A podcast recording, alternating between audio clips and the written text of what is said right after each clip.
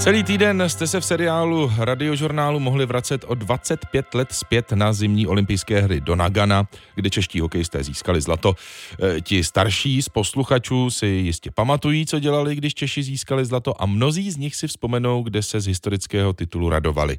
Oslavný návrat členů národního týmu zpátky do Prahy totiž zlidověl.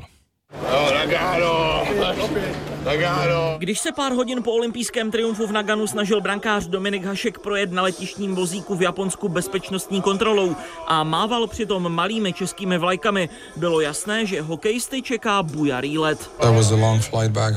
Bek národního týmu Roman Hamrlík v dokumentu Pásky z Nagana stroze popsal, že cesta byla opravdu dlouhá. Co přesně se na palubě vládního speciálu dělo, dodnes nevíme. Pro českou televizi se to pokusil přiblížit asistent trenéra Slavomír Lener. Jsme tam seděli v tom eh, prezidentském kupé. Pak se stalo to, že ty kluci se tam nahrnuli všichni a to mužstvo celý se tam v tom jednom malinkém kupé se tam vlastně radovalo dohromady a samozřejmě se něco vypilo.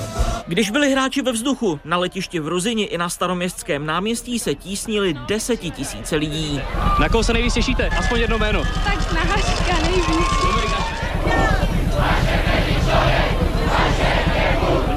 Nejen oslavovaného Haška se fanoušci dočkali s tříhodinovým spožděním 24. února 1998 v 18 hodin a 57 minut.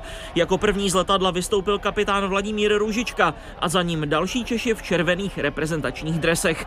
Většina z nich měla na hlavě tradiční japonskou čelenku hachimaki, případně bambusový klobouk. Zlatou výpravu vítal na letišti tehdejší premiér Josef Tošovský. Chtěl bych jenom říci, že jste nás nenechali vůbec vyspat v neděli, že celý národ byl na ruby. Co nejsrdečněji vám děkuji za perfektní reprezentaci naší vlasti. A zatímco fanoušci skandovali pusťte je ven, hráči mnozí už viditelně pod vlivem si notovali trochu jiný popěvek.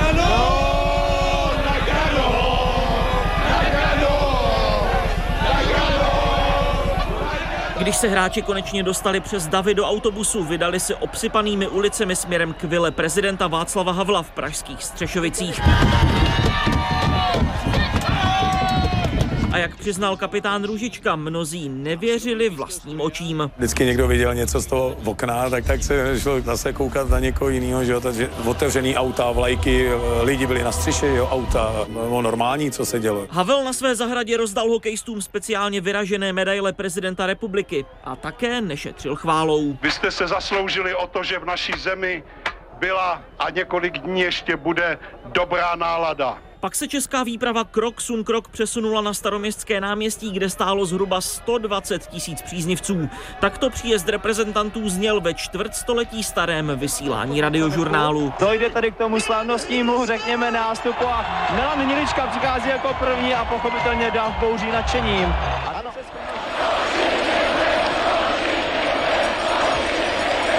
Těsně před půlnocí pak vyčerpaní, opilí, ale šťastní hráči usedli k tiskové konferenci v paláci Žofín. A toto setkání, hraničící s kabaretem, vešlo díky mnoha hláškám do dějin.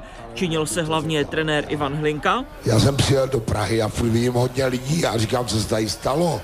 Nebo brankář Dominik Hašek. Já bych radši, než aby, aby se ptal vy trenére, radši aby se tady jako tady novináři a to. A čeští reprezentanti novinářům s nadsázkou prozradili, jak splnili sázku ohledně kníru asistenta Lenera. Ten totiž slíbil, že si ho v případě zisku medaile oholí. Já jsem tam tu pěnu nastříkal a by to oholil. Sláva to zkrátka nepřežil, no. Sláva je bez kartáče, no. Díky tomu, že scénky z příletů hokejistů do Prahy zlidověli, hráči i fanoušci na oslavy titulu na 25 let starém hokejovém turnaji století nezapomněli a zřejmě ani nezapomenou. František Typovský, Radiožurnál.